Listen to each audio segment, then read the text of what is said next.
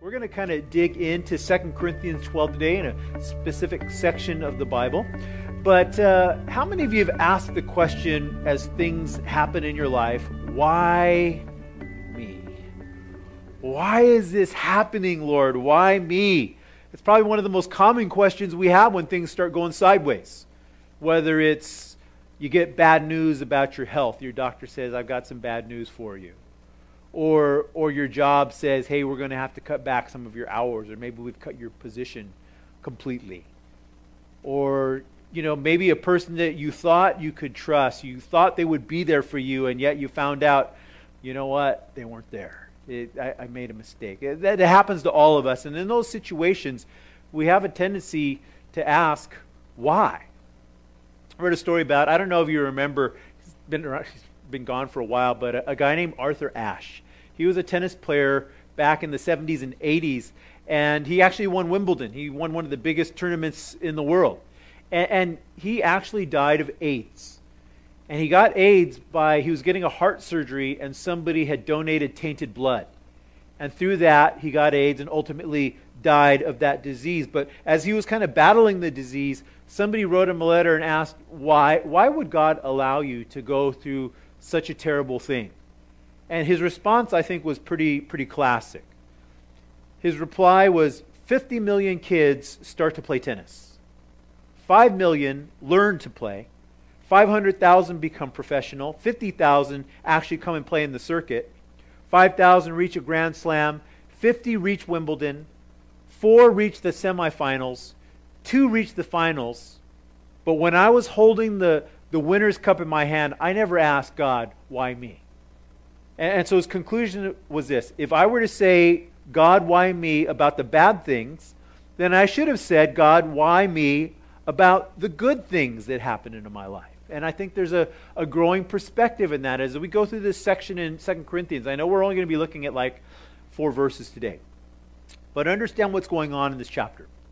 Paul had, in the previous verses, verses 1 through 6, talked about this vision that he had. That God had allowed him to hear and see what was actually happening, what heaven was really like. He doesn't know whether it was in the body or out of the body. He doesn't know, but all he knows is God gave him a vision of what heaven was going to be like. And along with that great blessing of seeing heaven for real, like this is really what we have to look forward to along with that great blessing, there was also a great burden. So sometimes that works that way, where the blessings and the burdens they kind of they kind of come they go hand in hand with one another. And, and so now Paul's going to be reflecting on the burden, and, and we're going to be talking about that today. We're going to be talking about this subject of suffering. The, the suffering and the challenges that happen in our life. And, and when we go through these times that are really difficult, personally, as, as a, a, family, even as a congregation, even as a, a, a state and a country. As we go through these difficult times, you have to kind of remove yourself from the idea that all suffering is bad. I know that it feels like that. I know when we're going through it, when you're in the fire and things are falling apart, you feel like, man, this, this is terrible. This is the worst possible thing that could have ever happened. And, and yet, there is a purpose. God has purposes, and, and, the things that happen don't happen just by accident. There, there's causes and there's reasons for the things that we suffer. Now, three of the reasons why we suffer. What, what causes this? Well, one of them is just human frailty, right? As you get older, you find that, you know what? Human frailty starts setting in more and more and more. And, and, and if you're like me, I'm in my 50s now, I'm 56. And when you hit your 50s, you don't even need a reason to be hurt. You just you just wake up and it's like, "Oh, my knee today. Oh, my shoulder today." You don't know why, it just is. Human frailty, it happens. Secondly, though, there's the consequences of sin. And, and, that's, a, that's a, a reality as well. It, the way Paul would put it is it's, it's sowing and reaping, right? You, you sow the wrong things, whatever you sow, you reap. The way Hosea put it is this You've sown the wind, you've reaped the whirlwind. And so there are times that our suffering is self inflicted. It's the consequences of our choices. But then the third reason is this, and this is what we really want to focus on today. The third reason for, for suffering is what we're going to call character development. In other words, the Lord allows things to happen in our lives because there's something He wants to do or accomplish in them. And there's just a, a side note, you can just jot it down in the, the, the margin of your Bible or of your note taker. Romans 5, verses 1 through 5 is a great text, kind of, kind of also illustrating that. But we're not going to turn there today. We're going to kind of hunker down and stay here in, in 2 Corinthians chapter 12. And so we're going to break up our, our study in three sections. I know it's only four verses, so it's going to be, you know, it's going to be pretty concise. But the first verse, we see our first breakdown, our first section, in what I'm going to call a painful burden. Paul experiences this painful burden. Notice, join with me, verse 7.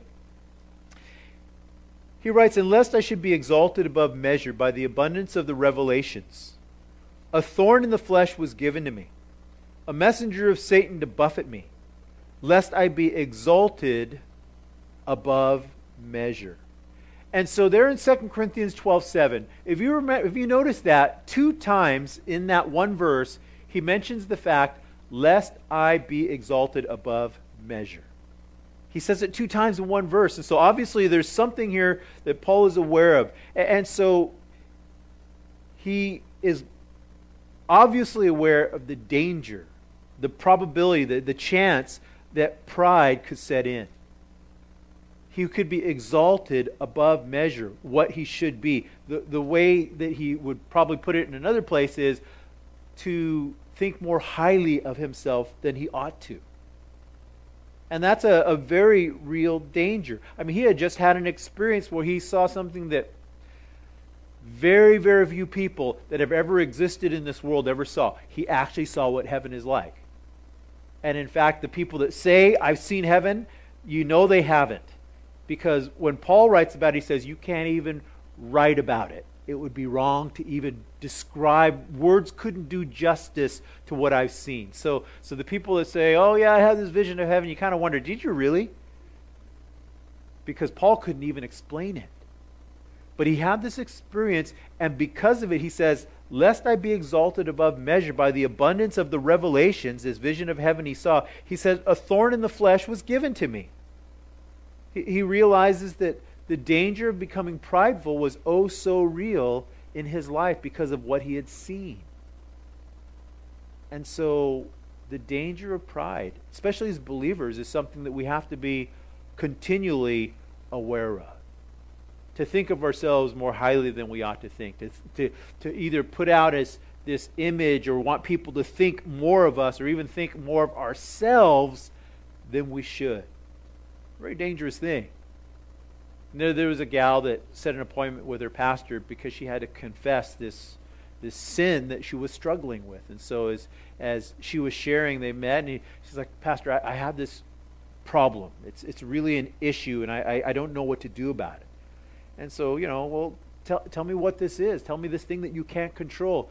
And, and she says, you know, is a problem because whenever I come to church, and I sit in the congregation, I look around, and I realize I'm the most beautiful person in the whole room.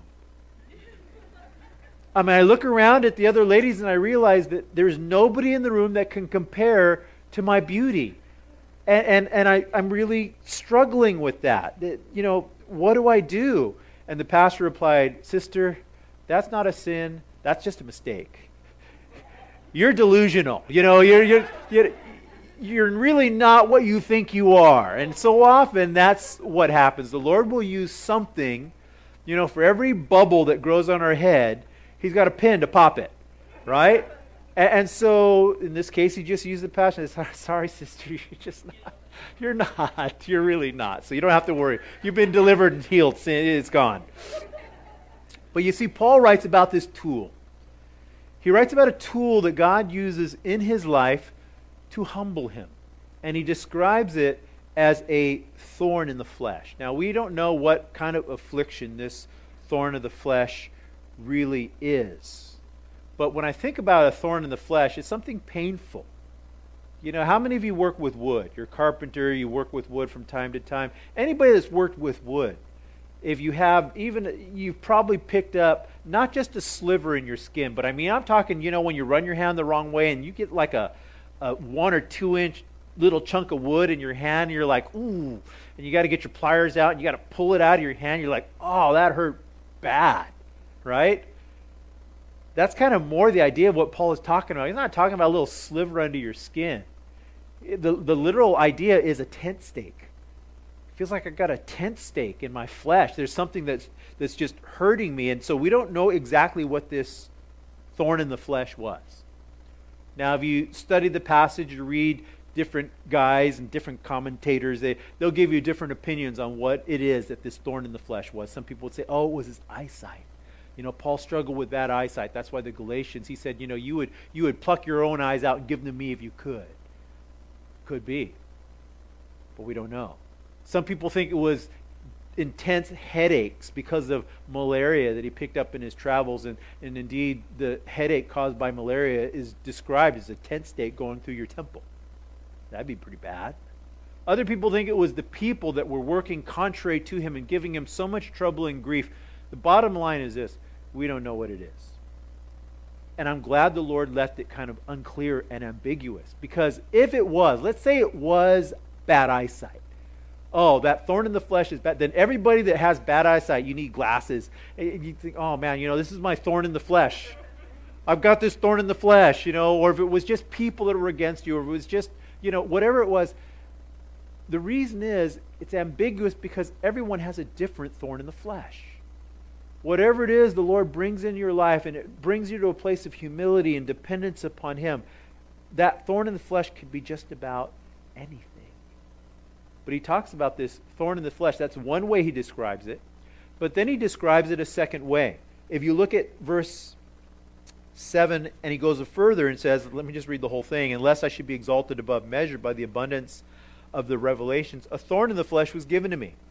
And then he calls it a messenger of Satan to buffet me, lest I be exalted above measure. So the same problem, different description. He calls it now a messenger of Satan. That, that the devil is causing me all this grief, this trouble. Now, you might think, I'm a child of God. Would God actually allow me, his kid, to be beat down Satan himself? The answer? Sure. Read the book of Job, chapter 1 and 2. And you find out that, yes, indeed, Satan did buffet no more than God would allow him to, but Satan was an instrument used in Job's life to bring about the things that God wanted to do in his life. Yes, God can even use Satan because sometimes the Lord uses the most unlikely candidates to bring change into our life. Don't be shocked at that. Don't be surprised that God will use the people that you least expected to bring about the things that he wants in your life. I mean, he's used so many people. He's used my kids. No shock, he's used my wife. My wife is one of the, the greatest tools in my life to bring humility. And the Lord just uses her amazingly. But sometimes he even uses your enemies. He uses people that you think, why would you use them, Lord? You know, one of my favorite books in the Old Testament is the book of Habakkuk. It's one of those little books at the end of the Old Testament, one of the minor prophets. But man, what a major message in this minor prophet. Because Habakkuk, he was a prophet, and he was looking around at his own people. And he was looking at the, the, the condition of their, their, their walk with the Lord, and he's like, man, we're terrible, Lord. He realized that his own people were just all messed up. And he struggled with that until the Lord says, Habakkuk, check this out. He didn't quite say that, but that's the idea. Check this out. When you hear what I'm going to do now, it'll blow your mind. Because I'm going to use the Babylonians to correct my people. And then Habakkuk didn't know what to do because he said, Well, Lord, I, I know we're bad, but the Babylonians, they're really, really bad and you're going to use them to correct us? How could this be, Lord? And he says, You watch and see. You see, sometimes the Lord uses the most unlikely candidates to bring about correction in our lives. So understand this with this this challenging situation, this painful thing that's happening, there's a lesson that he's learning. Paul is teaching him something. Now, in verses 8 and 9, the second thing we need is this desperate request. We're going to see Paul make this, this heartfelt, he's like begging the Lord. Notice verse 8. Concerning this thing, I pleaded with the Lord three times that it might depart from me. I mean, this is a pretty de- desperate request. Paul, three times, he pleads with God. I don't know how many times you've actually pleaded with God, where you've begged Him, you've cried out to Him. And it says for three times. So he was persistent, but he begs the Lord, he pleads with the Lord to do what? That this thing might depart from me. You see, that's the way I pray. I don't know about you might pray the same way. When things go bad, I pray, Lord, make this go away. I don't want to deal with this. This is painful. This is hard. Fix the problem. Deliver me, Lord. Make it go away. That is a normal, and I would say even understandable prayer. But the question is this is it the right prayer? Is, is it the thing that we should really be asking? Now, don't get me wrong, there's nothing wrong with praying. We need to pray. It's important that we pray. But our first choice isn't always our best choice. And, and we tend to ask for the easy way out. We, we tend to ask for, Lord, I, I want this to be pain free and I want no problems. I'm reminded of a story of a guy, he finds a, a cocoon to an emperor moth. You know, emperor moth, you know, these, these, these worms, they make a cocoon and then they transform inside this cocoon into like a butterfly or a moth. It's a really pretty amazing thing the Lord does when you think about that. But he takes this cocoon and he takes it home because he wants to watch, have kind of a, a, National Geographic moment, you know, and he, he wants to see this thing. And so the time comes that the, this moth is starting to emerge from its cocoon and he's watching as this little guy, this little animal struggling. There's a little hole, and this this this little moth is pushing his way out the hole, and then he reaches this spot. This moth reaches a spot where it's like he's stuck. And, and he watches, and for hours, he, there's like nothing happening, no movement. He's thinking, there's, there's got to be something wrong here. And so he takes a little, a little exacto knife, little blade, and he just, just kind of opens up the hole a little bit more just makes it easy for this moth to, to emerge from its cocoon. And out comes this moth, and he's got a kind of a plump, swollen little body, and, and the wings are, are kind of crinkled and, and, and wrinkled up. And, and, and so he's like, okay, cool, he's out. And he's waiting for this, this moth to, to spread its wings and fly away. But what he finds is this it never happens. Th- this moth, for the rest of its life, has this swollen body and crinkled up wings. It never flies. And the reason why he finds out later is this the energy and effort of pushing himself through that little hole in his cocoon forces the, the fluids in his body into the wings. And, so, because he short, short, short, short circuited that and made it so that that never happened, well, this, this animal never, never flew, never became what it was supposed to be. And in so many ways, we want and pray for the same thing. Read through the Bible, and what you realize is the Bible is filled with people that are runners. They run from God. They run from their troubles. They run from their problems. There's Jacob. There's Jonah. So many. I just run from my problems. And what you find is those people that run struggle. The ones that say, okay, Lord, you're, you're doing something here. Lord, help me not to run. Help me to learn. Help me to mature. Help me to grow. Help me to do your will in this. They're the ones that end up doing better. The ones that run just run into the same problem over and over and over again. And so to understand that Paul is pleading with the Lord, but he's learning a valuable lesson. And forgive me, I know this is going to sound super corny. And, and all I can do is apologize. It's corny, but it makes sense to me something like, like you see in a Hallmark card or something. But the lesson I learned from this is this it's not wrong to pray. We can pray, he says, hey, you know what? Pray about everything. Make your request, but trust that God knows best. Okay? So pray about everything. Make your request be, na- be made known to God. but trust that He knows better for you and I than what we do. And so sometimes we pray, Lord, give me a lighter load. And God says, No, I'm going to give you a stronger back. I'm going to give you stronger shoulders. I'm going to carry you through this. And so he says in verse 9, and he said to me, so here's what Jesus said to him. He said, My grace is sufficient for you, for my strength is made perfect in weakness. I love that passage. My grace is sufficient for you. Paul, don't ask for escape. Understand that my grace will be sufficient for your situation. You need something vital added to your life. Now, how many of you are vitamin takers? You pop vitamins. You've been told they're good for you. They are. Actually, vitamins are good for you. So, you non vitamin takers, time to start, okay? I take a, a, a, wad of vitamins every day. It's like I have a handful of vitamins. My wife laughs at me, but you know, it's like you need your vitamin D, right? And you need vitamin C. And, and you need, you know, all these different vitamins and these things, and they're good. But I'm going to add a new vitamin to our list. We need vitamin G. Okay, I don't know if such a vitamin really exists. It exists now. We need vitamin G. And vitamin G is grace. That's God's vitamin G to you. That's the thing that we need because He says, It's by my grace that I'm going to carry you through. It's sufficient for you. When we have God's grace, it's sufficient. It carries us through. Why? 1 Peter 5:10 says this. Our God is the God of all grace. He's the God of all grace. Hebrews chapter 4, verse 16. He says, When we approach the throne of God, we approach the throne of grace. It says in Acts 20, verse 32, as we study God's word, it is the word of his grace. And then in James chapter 4, verse 6, we find out that God gives more grace.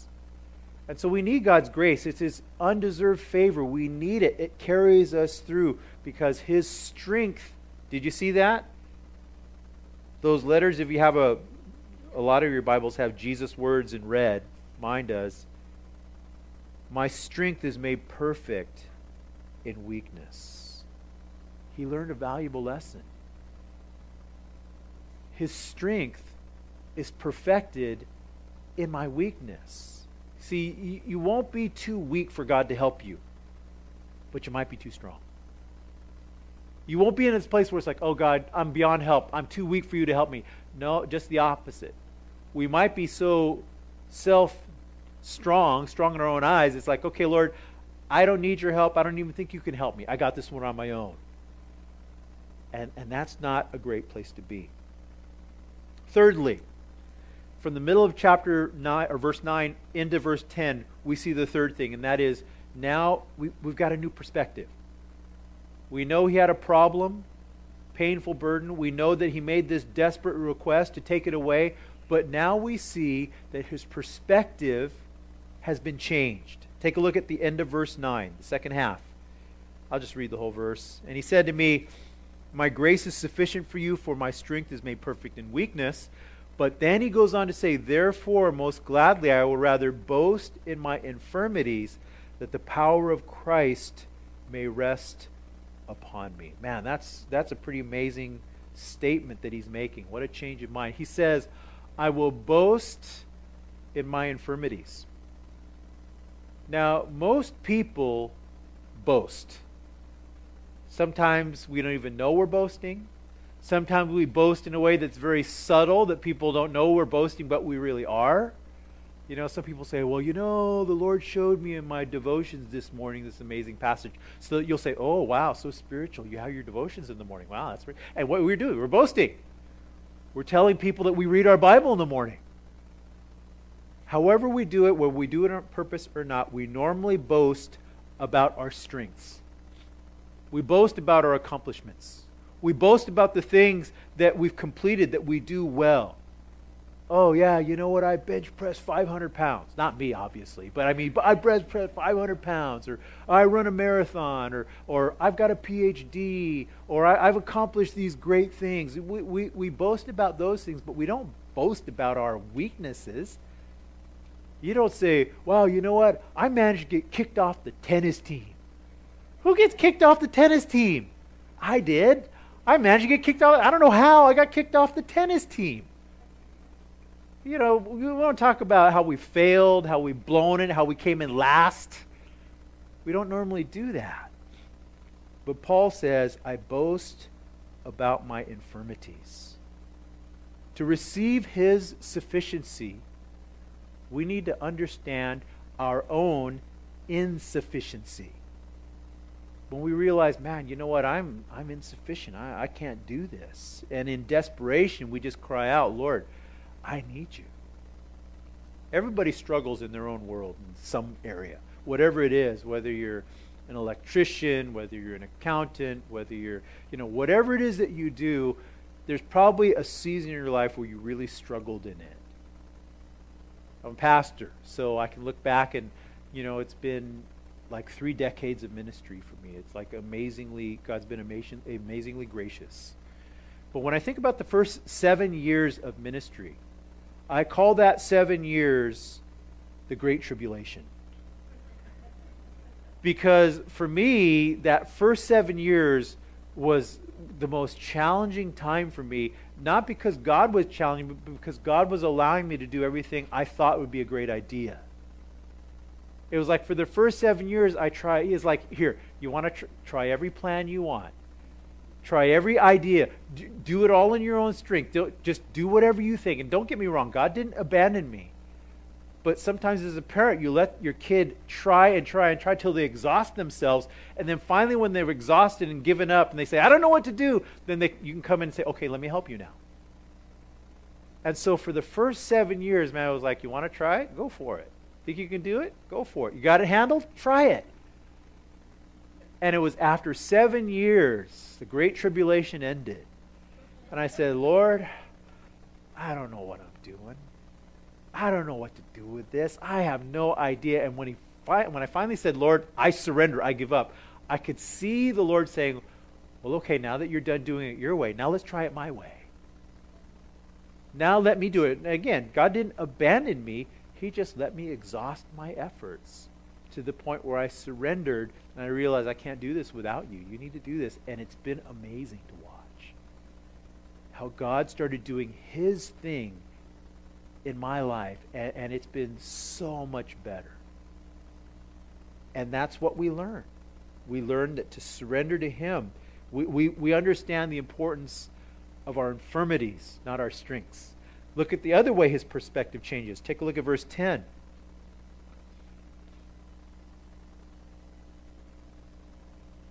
Therefore, I take pleasure in infirmities, in reproaches in needs, in persecutions, in distresses for Christ's sake. For when I'm weak, then I'm strong.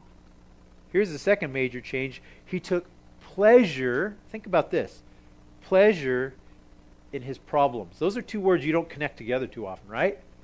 Do you take problem and pleasure and put them together? It's kind of like a, it's that big word, it's an oxymoron. It's two words that are opposite one another that are that are combined together, kind of like jumbo shrimp, right? jumbo shrimp. Doesn't work, but you know we know what they are. It, it, it, it's pleasure in pain, pleasure in problems. He says, what kind of things?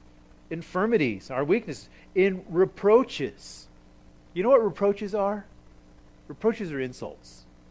When somebody comes up and insults you, I don't know if you like being insulted. I don't find much pleasure being insulted. In fact, when I get insulted, it's one of the few times I consider murder. You know, it's like, I think I might kill you right now. You know, I mean, that's our human nature, right? But here Paul says, hey, you know what? I take pleasure in infirmities, in reproaches, in needs, in distresses, in the things that are hard and difficult. I find pleasure in that. Why? Because it was for Christ's sake. That's what he points out in verse 10 it's for Christ's sake. In other words, when these things are happening because when I'm insulted because I'm a Christian and because I want to live for the Lord, hey man, that's a pleasure. When your family looks at you and says, "Man, you're you're weird now. You know, used to be okay, but now you're a Christian. You're weird. We don't like having you around." It's pleasure. When you're when you're tired in the ministry. Now, in the ministry, we get tired, but we're not tired of the ministry. We just get tired in the ministry. It, it's fatiguing. But you know what? We take pleasure in that. All these things that can happen, we realize the hardships, the difficulties can actually be a blessing because they drive us closer to the Lord. They make me more dependent. Because notice what he says in verse 10, right at the end.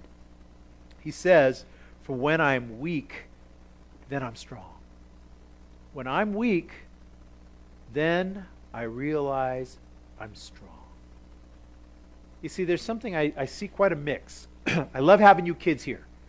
I know that you want to get back to your children's ministry class and get your teachers and your friends. I, I know that like, you've been very patient because I know I put a lot of kids to sleep. So thank you for staying away.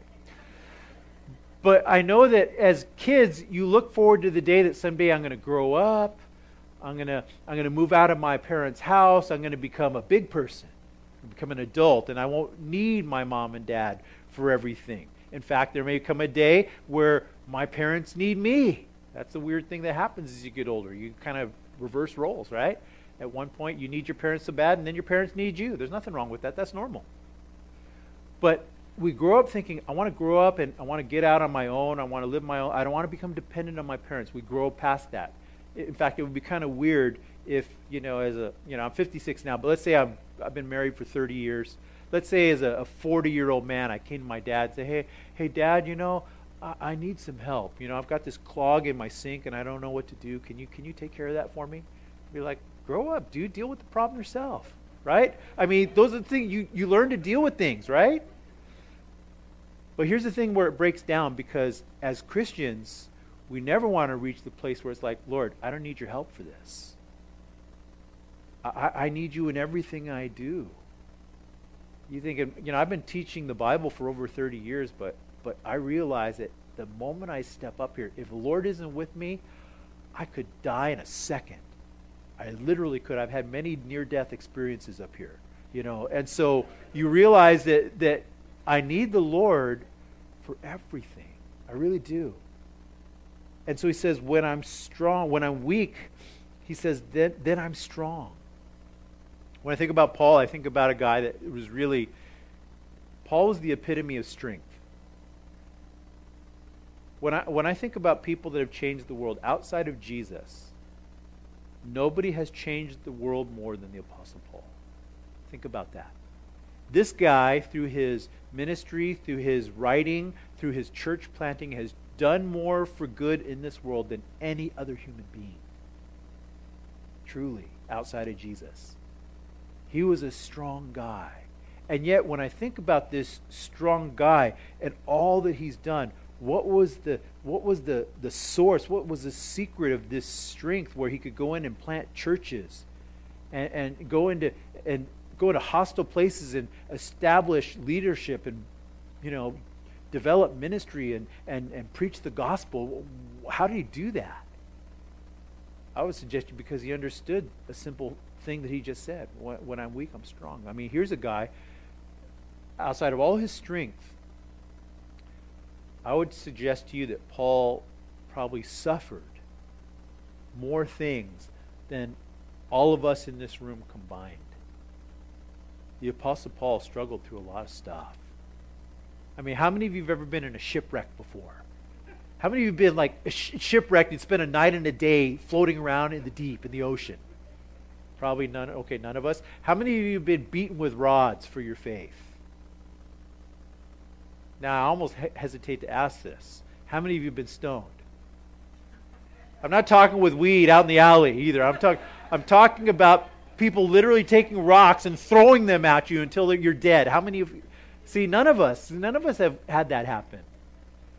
And yet, Paul, all these things and more, you can read about in chapter 11, all these things happened to Paul. And what did they bring Paul to? That place where he understood when I'm weak, that's when I'm the strongest. That's, that's when it actually happens for me. And so, knowing his weakness was his source of strength, Paul could write in Philippians 4 13, I can do all things through Christ who strengthens me. Right? Because he, he got it. And so, our worst trials can so often end up being our greatest blessings. I'm reminded of a, he was a writer, his name was Somerset Maugham, and he writes about this this janitor that worked at the church at St. Peter's Church in London. And, and at this church, this janitor is working, and one of the young pastors discovers that this janitor is illiterate. He can't read a word, he can't write a word. And finding that out, he fired him on the spot. He said, We can't have an illiterate person working here in the church. And he fired him. And so this janitor takes the little resources he had, little funds he has, buys this little shop. And, and what he finds out is he's pretty good at running a shop because this shop prospers and he buys a second shop. And he buys a third shop. And before long, he's got this chain of shops and, and he becomes a super wealthy guy. Well, after years, his, his banker meets with him and he's having a meeting with him. And, and the banker points out, hey, you know what? Um, you've done really well for a guy that's illiterate. Where would you be if you could read and write, though? And he says, Well, I'd be the janitor at St. Peter's Church. That's where I'd be. Because sometimes those those things we think, oh man, this is my my my my my weakness, my struggle. The Lord can turn it into something that's really pretty amazing. And so we're going to wrap it up. You can close your Bibles up because we're done studying it now. Let's just kind of draw some conclusions from it. From what I can see in the Bible, through the book of Acts, through Paul's writings, from what I can see, Paul's situation never changed. We don't know if that thorn in the flesh, that messenger of Satan, was ever taken away. His situation didn't change, but you know what? His attitude did. And I find that for me, that's the most important thing. I know that so many things, my, atti- my situation doesn't change, but the Lord has to change my attitude. And so the problem remained, but his perspective was better. Because he's teaching Paul a lesson.